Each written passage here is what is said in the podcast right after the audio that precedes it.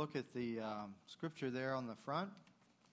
This is John chapter 17. We're looking at verses 13 through 19. Uh, this is a portion of the high priestly prayer of Jesus, the prayer he prayed before he went to the cross. Um, we're going to read just a few verses of it. I like it when you read out loud with me together. So let's read God's word together. But now I am coming to you, and these things I speak in the world, that they may have my joy fulfilled in themselves. I have given them your word, and the world has hated them because they are not of the world, just as I am not of the world. I do not ask that you take them out of the world, but that you keep them from the evil one. They are not of the world, just as I am not of the world. Sanctify them in the truth. Your word is truth. As you sent me into the world, so I have sent them into the world. And for their sake I consecrate myself, that they also may be sanctified in truth. So there's two words today that I, I want us to get a hold of. So I'm going to I'm going to say the words. I'm going to get you to repeat them.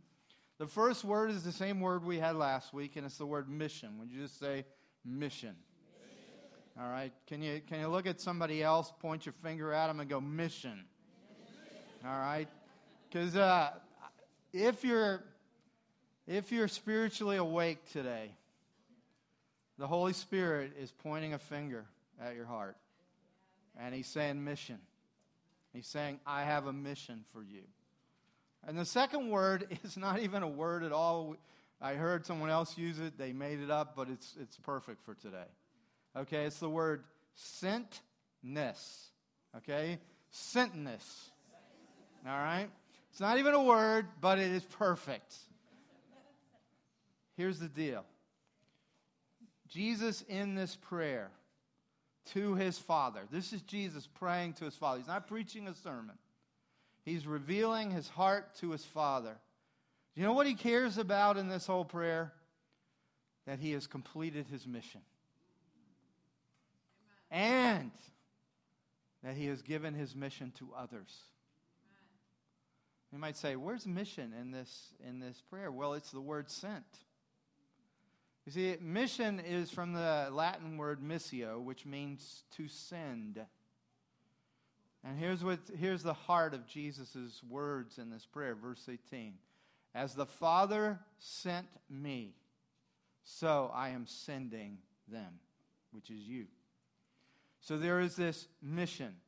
There is this idea of sentness. Now, when, when you start to realize that your mission and you, and you take this up and, and you make it a reality and say, you know what, my mission is the same as Jesus' mission.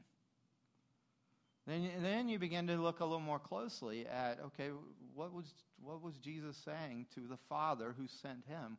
What was Jesus saying was the mission that he accomplished? Well, it was two things.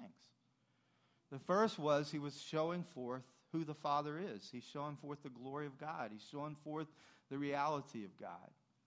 If you were around Jesus, you were around God. He was the manifest presence of God. But it wasn't just that. It wasn't just to say, hey, there's a God. Jesus came revealing the truth that every human being needs to be saved saved from themselves, saved from hell, saved from eternal judgment, punishment, saved from judgment, saved from this evil world. That there was a need to be converted, there is a need to be saved. Nothing gets us in more trouble, it seems, in our society than the fact that we are saying people are lost and they are in need of a Savior. But here's the thing very few people would get upset if a doctor says you're sick and in need of healing.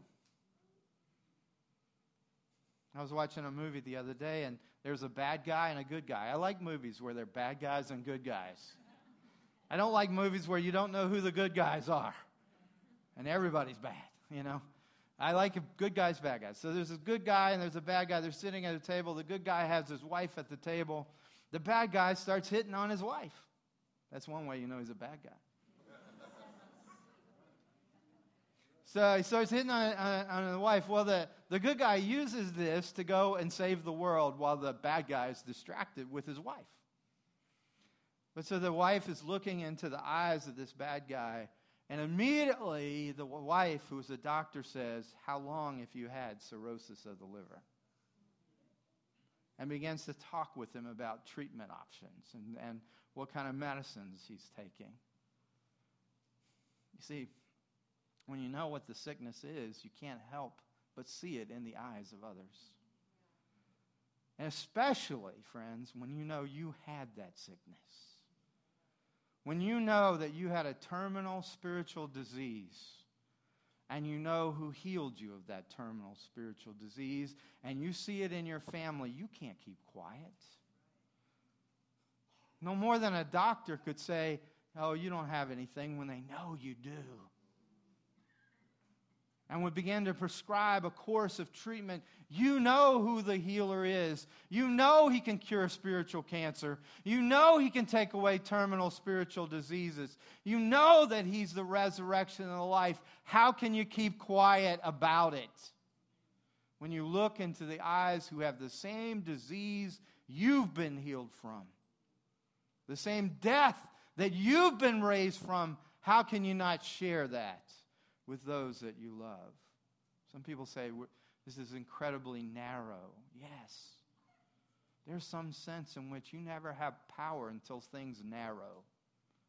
You know, when there's a wide, wide uh, river, it, it's not as powerful as when you start focusing all that current into small places. And you begin to realize that intensity is, it has a certain narrowness to it. And there's an intensity to love. There's an intensity to love that it is narrow. I want you saved. It's intense in me. I want you in heaven. It's intense in me. You can call it narrow, but for me, it's intensity. It's passion. It's when I see the death in someone's eyes, I want to see life. Because I know where that life can be found. I mean, even, a, even in a physical way. When I see the sick, I want them healed. When I see the broken, I want to see them healed. When I see the, those who are killing themselves with their own stupidity, I want to see them saved. Well, I mean, if you think about it, in terms of the mission of Jesus, you know, to be on mission with Jesus, and, and truthfully, friends, when you start hanging around with Jesus, he's on mission. You either going to be on mission with him or you're not going to hang around him long. He's on mission. And one of the things that you begin to realize is he's got what the people in your life need. Now, if you know that this is what they need, then, then there's some aspect of you where if you love them, you're going to give them what they need, even if they don't want it. Because you love them, you will say, you, you have to have this. Either that or you don't really believe what, what you have is enough for them. If you believe that what you have will change their lives, then how can you keep it to yourself? Or if you believe and you say this is the truth, but you don't care about people, then that's a horrible dynamic. You know, Jonah in the Old Testament was given a mission by, by God to go and to preach salvation to the Ninevites. He knew that, he even says at one point, I knew what was going to happen if I went there, and I didn't want these people to repent. So, one of the reasons Jonah didn't want to go to Nineveh wasn't because he was afraid to be a missionary. He, didn't, he knew the truth he had was effective. He didn't want them to be saved. So he went the opposite direction, thinking if he stalled long enough, God would blow him away and wouldn't, they wouldn't be saved. I mean, how can we be those kind of people who know the truth that we have is spiritual dynamite, it's spiritual uh, healing, it's spiritual cure, unless we just don't care? I think I did. I might have done that.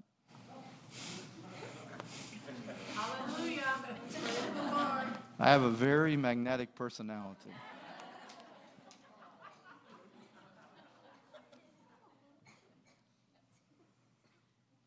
Here's the thing when you begin to operate in your own life, this thing's going to go in and out on me. Where's the other one? Let's switch.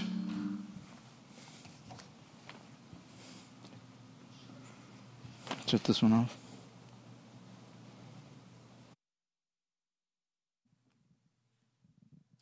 You know, you got this? Okay. You know, usually when this happens, you win Miss America. if you ever watch the ones that the mics go out, oh, okay, never. I digress. My wife is laughing at me. She is not laughing with me, she is laughing at me. All right, let's let me think let me have you think through this with me. See, number 1, if you have become a true recipient, a recipient of the of the manifest love of Christ in your life, if you have truly been healed from your heart sickness, if you are a new person in Christ, how can you keep that to yourself? And, and, and, and it is so reorienting. Uh, see, when I, when I first sensed a call to, to be a pastor, to be in ministry, I was, I was just a kid. I was 12, 13 years old. I, I, I was from a dysfunction, broken family. My own heart, my soul was fragmented and fractured and broken. And when I went into ministry, I went in because helping people made me feel better about myself. And so, in a way, I was trying to fix myself by fixing other people. And so, as I, you know, as I began to preach or I began to teach, and because I like doing this and it kind of comes naturally to me, and, and, people would start to respond in ways, and I would begin to feel a sense of worth. I would begin to feel a sense of significance, and then I would start thinking, well, how can I get them to delight in me? How can I get them to like me more? And it became such a goal and a trap for, for people to like what I was doing and how I was doing it, and to respond to me and to tell me, uh, you know, how, how special I was. My brokenness was making me pursue in ministry people's approval in order to have worth.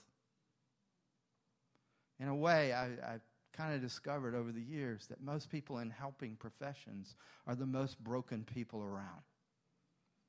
Those who are doctors and counselors and those who are pastors and ministers are often the most spiritually and emotionally broken because they begin to say, if I can just help somebody else, I can fix myself. But see, friends, if you're here, if you're in mission or on mission to fix yourself by fixing others, not only do you not fix yourself, you mess everybody up. Listen to me on this. If the goal in life is responsiveness from people or the goal in life is for people to like you, then everybody can block your goal. Everybody can frustrate you. Everybody can make you upset and make you think you didn't do a good job. It's a fascinating thing that, on the one hand, I had a people pleasing spirit, but on the other hand, I have this prophetic, annoying prophetic edge where without even trying, I step on people's toes and then I mash them and I mash them and I mash them. And then I wonder, why are you unhappy with me at this moment? And it wasn't until I began to realize the goal of the mission of Jesus in my life was me to be so healed, so filled, so flowing with his joy in me that my goal wasn't that you like me or, or to use you as an agenda to, in order to fix myself, but rather that out of his love for me, I would love you intensely. I would love you because you see, once you get that right, nobody can stop you. Some people can make it harder for you because some people need, you know, extra grace required people. But no one can keep you from loving them. See, this is the intensity of what Jesus is saying. He's saying, You're not from the world. The world's not always going to like you. It doesn't matter, though. He says, I've sent you into that world, but not of that world. The source of your mission, the source of your joy, the source of your fulfillment, the source of your love is not a superficial, circumstantial source. It is a fountain that flows from heaven. Jesus says, I give you water from which you never will thirst again. But he doesn't just say that, he also says, I'm the well, and I give you me. Are you with me in this? And when you encounter people, I'll just just this one little aside. When you encounter people that say that say to you, you guys should not be trying to convert people. You guys should not be trying to save people. They themselves are on mission. It's just different from yours. They're trying to convince and convert you. So it is often a lie of people saying, I'm not on mission. You shouldn't be on. Yes, everyone is on mission. The distinction is this who sent you? This is why sentness becomes essential in the mission. See, in, in, many ways, what we're talking about here, some reason it gets stuck on. There it is. Okay. Actually, I want to go to this one. In many ways, what we're talking about here is, is this beautiful, beautiful aspect that once you get yourself aligned with the true mission of your life, which is what you were made for, you will experience a joy unspeakable. You will experience satisfaction and fulfillment. For there are many people that their mission is to experience joy. But if your mission is to experience joy, you won't experience joy. You'll have temporary happiness followed by incredible lows. You will have ecstasy uh, uh, followed by depression. But when you begin to say, I'm on mission, and, and you realize the one who sent me changes not. His mind is made up, he's convinced. He's been doing this for all these years. Jesus himself says to his Father in this prayer, I have accomplished what you've given me to do. Guess what? If you get on mission with him at the end of your life, your prayer will be, Father, I have accomplished what you have given me to do. And you know what you'll hear from your father? Well done. And he'll probably say it in King James Thou good and faithful servant. I'm, I am convinced he'll say it to me in King James. Because that's what I learned it in. And when I hear it in my head, I always hear, Thou good and faithful servant. Some of you are still going, What's thou? It's the old form of you. Somehow it just sounds elevated to me. You know, it's like he's lifting me up. Me knowing who I am, him lifting me up and saying, Because you got my mission. You see, uh, okay, now you got to understand what I mean. It means your life is no longer initiated by you. It means that you are responding in everything that you're doing to the mission the Father has for you, to the mission the Son has for you, to the mission the Spirit empowers you. See, when you run off and say, I'm going to do this, that's not a person on mission. That's a person who's trying to get God on mission with you. There's nothing more frustrating than to try to convince God to get on your mission. One, he's not going to do it. Two, it's your pride that's in the way. And it's three, it's an evidence of the brokenness of your trust mechanism that says, I will only find happiness in life if I do it my way. Now, I want to I want to illustrate this with a kind of the what I would say is the way you were made. There's a there's a a hole in your heart that can only be filled by mission. You were made for this. Little kids get this from, from the time they're very little. They begin to realize that, that if you ask a child, what do you want to be when you grow up? Not a, very many of them say, I'd like to be an office worker. I'd like to be a drone for some company.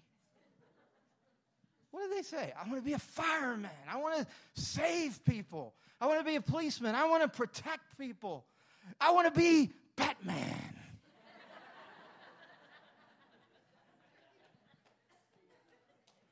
I'm, I'm cracking up watching uh, Gabe and Ashley, their third child, little Gabe. He thinks he's Batman. He wants to save the world. You know, now all he's got is Batman pajamas. And one day he's going to wake up and say, That's not the Batmobile, that's a Toyota van. And that's a sad day. It's a sad day when you go, All I got's a van, I don't have the Batmobile. But there's something in us that says, I was made to change the world. Even when you're a little kid, it gets beaten out of us. We forget about it. Now, there are some of us, some of you are a little bit older than me, a lot of you are not, but, uh, but some of you are a little older than me, and you'll remember in the 60s, particularly with boomers, uh, baby boomers in the 60s, there was the thought that we could continue the idea that we were made to change the world. Lisa's been laughing at me. I have this music program on my phone that plays, I can play all these old oldies. And she goes, You are old. and I'm listening to all this stuff. And, and she never really got into the folk scene like I did.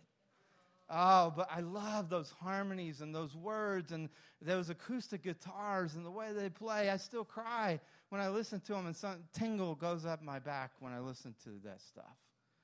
But if you listen, it's grown people saying we could change the world.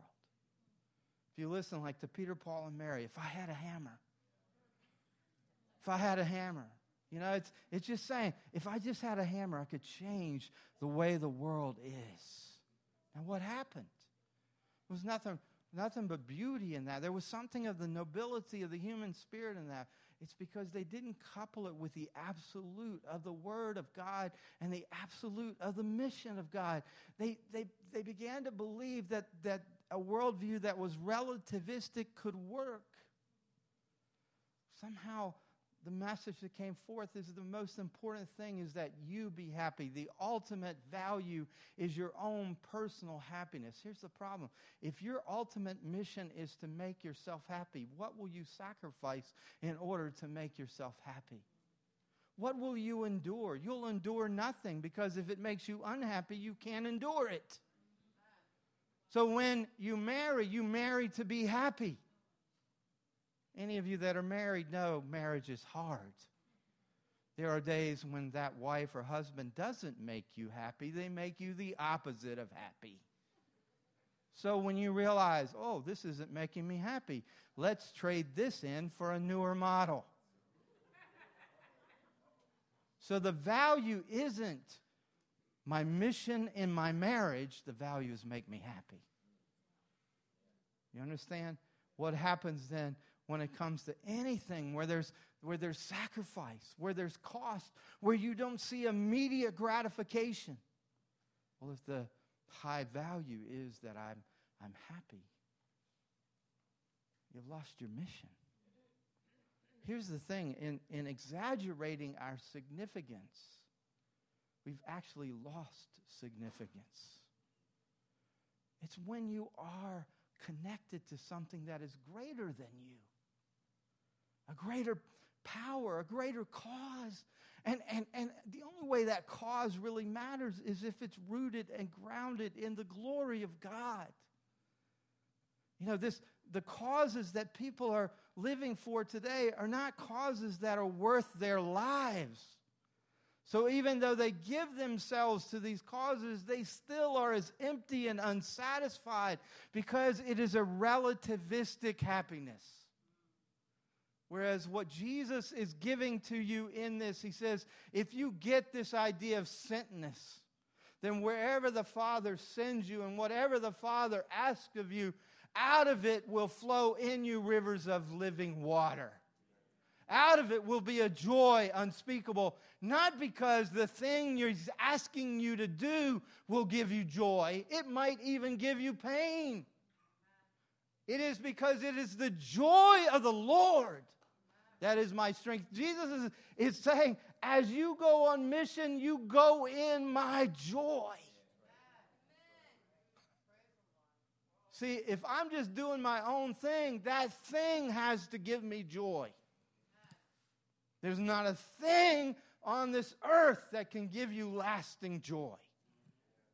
It can give you temporary distraction. It can stimulate your flesh, but it cannot satisfy your spirit. You see, because everything on earth points back to the Creator. Even the fact that I experienced such love in my marriage only tells me there is a God. Because my wife is not that God. She is the one through whom God lavishes love upon me, and therefore it requires that I give the glory to Him for the love I receive from my wife.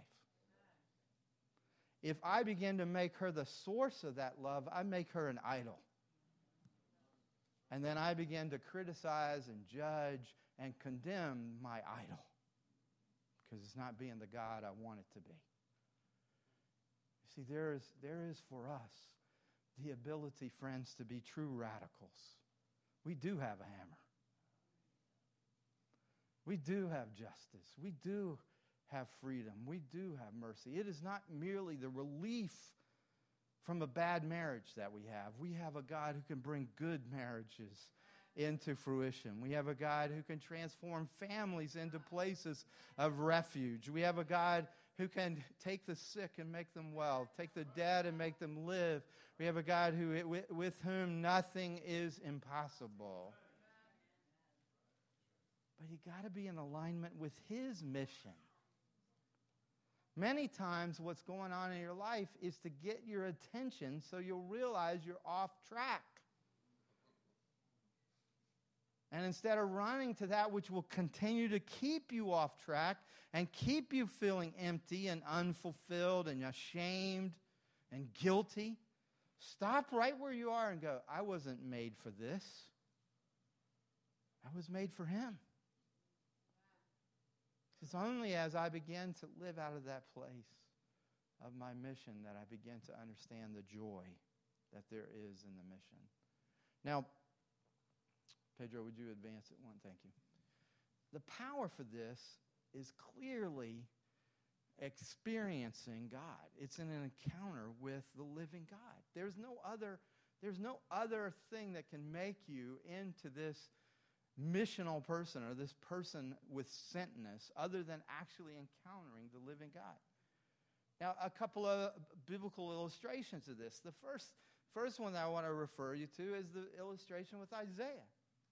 Think about this Isaiah was going to the temple, he was surprised he met God there. Some of you sometimes are surprised on Sunday because you come here and you meet God here. but he went to the temple, he met God there, and upon meeting God, this otherwise righteous man who looked like he had all things together, this righteous man fell on his face in the presence of God and said, Woe is me! I'm a man undone. Then, the scripture says that there was this fire, this, this coal, this fire, which fire, usually in the Old Testament, refers to the manifest presence of God, the holiness of God, the glory of God. It's, it's God being manifest in the fire. But in this case, I am thinking that it especially is the love of Jesus, the hot, burning love of Jesus for his people. And he, he drew this extraordinary moment and said, I have a burning desire to love on my people. So he took Isaiah, you know, Isaiah said, I have an unclean lips from a people of unclean lips. And he took that burning coal of his love and he put it on Isaiah and he justified him and he made him holy, he made him righteous. Now, that alone would be an awesome Sunday morning. But it didn't stop there. Then God starts to talk about the mission. And he says, Look, I've got people down there, they don't listen, they don't understand, they're not responding. Who will go for us? Guess who volunteered? He didn't say, Let me think about this for a while. He had had an encounter with God. He himself had encountered the burning hot coals of the love of Jesus. And he was forever changed. And he said, Let me go. They're not going to listen to you. I, I want to go. They're not going to understand what you're saying. I want to go. See, when you have an encounter with God, it becomes undeniable. I got to tell, I got to do, I got to go. Well, the other story is Abraham. Abraham encountered God.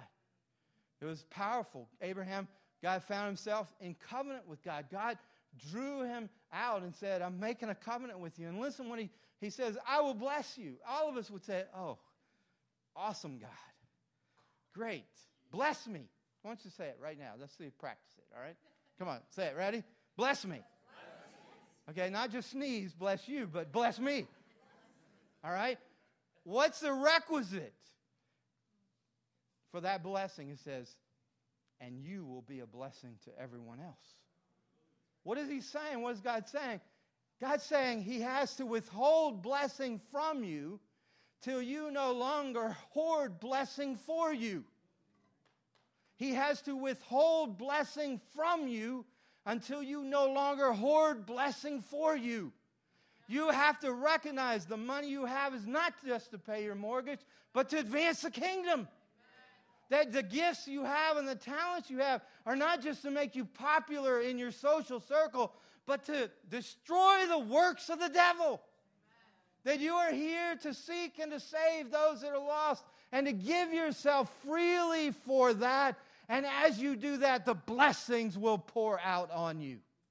You want to know why our blessings are so paltry and impoverished? Because we think they're ours. We think we deserve them, that we're entitled to them, instead of recognizing I am being given so that I can give. You want to see your money multiplied? Give it away.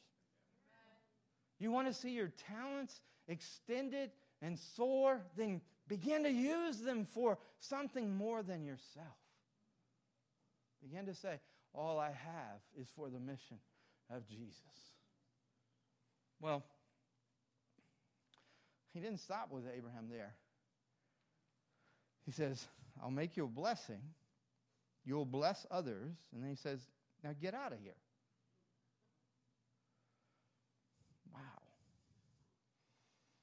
He said, Leave everything that's familiar to you.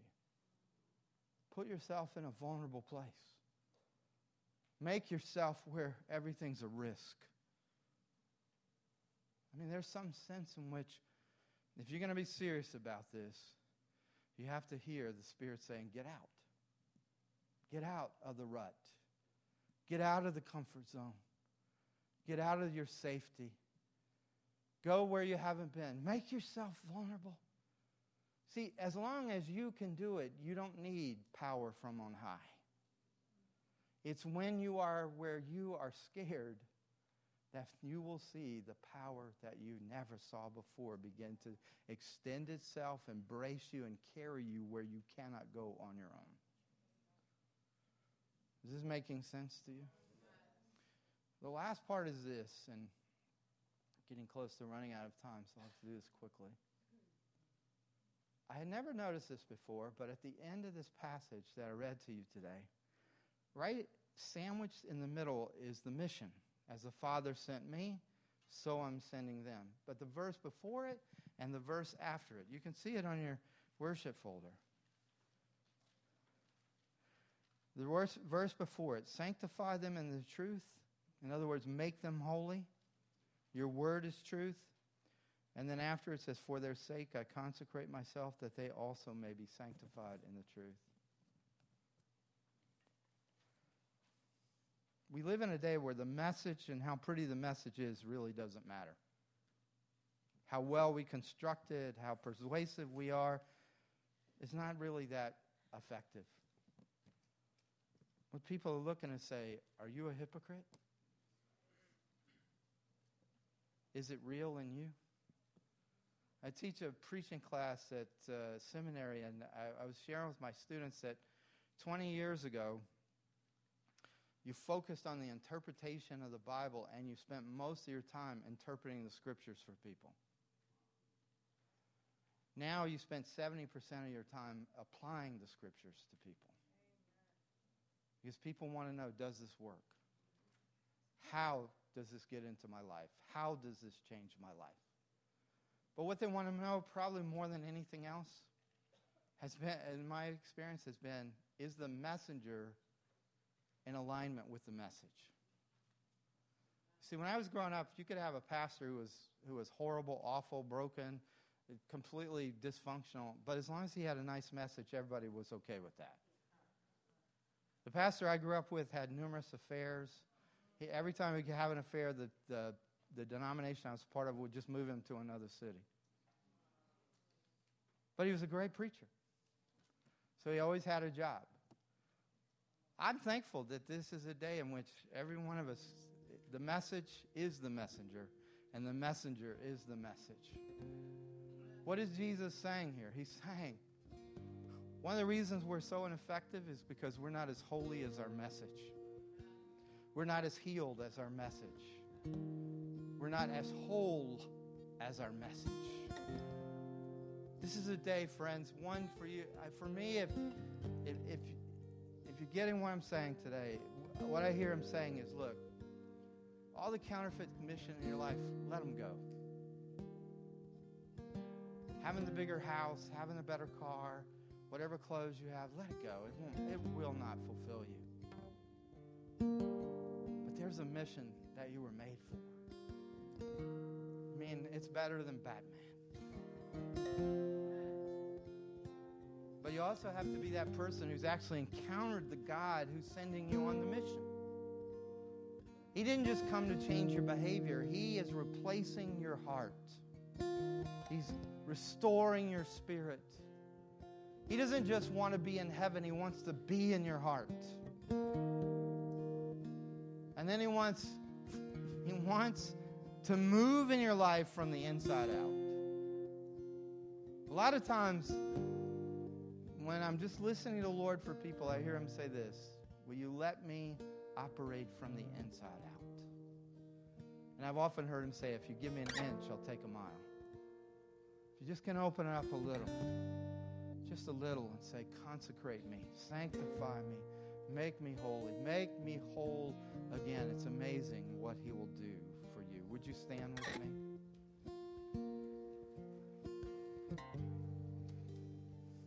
For many years in this sanctuary, we were oriented that way. And uh, the reason we changed the orientation is we could get more chairs in this way, and we like the intimacy of this, and and the Gabe needed a bigger stage, I guess. Today, I'd like you to orient your life that way. So I'm going to ask you to turn physically to that cross. My, uh, my friend and our elder, Frank Chan, said, When you look up at that cross, would you look not only at the cross, but would you look at that, that piece of cloth over the cross? This morning, uh, Frank was saying, the Lord was speaking to him that that's the servant, that's a servant's cloth.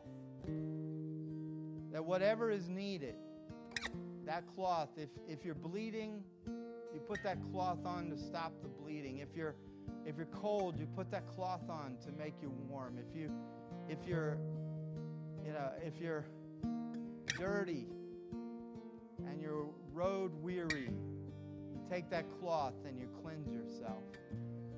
He had this picture that the Lord Jesus was moving among us in the sanctuary and he was touching you with a cloth with what you needed for day to heal your heart, to cleanse your soul, to change your weariness into dancing, to take your mourning and to turn it into singing.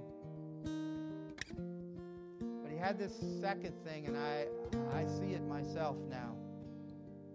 Is Jesus is giving you the cloth that he's used to clean you up. He's giving you the cloth that stopped the bleeding in your life, the cloth that He used to hold you when you shook through the withdrawals, and the, the cloth that He used to clothe your nakedness, and the cloth, and He's saying, Take my cloth to your friends. Take my cloth to your family. Take my cloth to your coworkers, to strangers. This is my mission. You will be fulfilled in this. You will be satisfied in this. And at the end of your life, you will pray my prayer and you will hear the Father say, Well done, thou good and faithful servant. And you'll give the cloth to someone else. As we face that cross, would you let go of all these other things that you've had in your hands and will you take up the cloth that Jesus used to heal you and to serve you? Would you say it with me? Lord, I take up your cloth. Now you may say that that's an unusual thing. I think it's a prophetic image. Many of us in this room, we've taken up the cross. We know what it is to live in grace and mercy, but to take up the cloth means that out of the cross I will serve. That one of my highest values will be to love by serving such a clear picture to me. Would you receive it? Say, Lord, I'm taking up the cloth that you have used. When I was cold, you made me warm. When I was naked, you clothed me. When I was dirty, you cleansed me. You served me, now I will serve you. Lord, we receive this now in Jesus' name. Uh, if I could ask the prayer ministers, would you come up? I, I feel some of you need to make a, a declaration of being on mission with Jesus today. Maybe you want to encounter God in a fresh way. We have some sweet people who want to just pray with you. Don't, don't leave the building till you've had a prayer and you've set this time apart. You've said, I, I want to be whole. I want to I want to minister out of fullness come on and, and pray with these, these folks. God bless you and have a great week. We'll see you next week.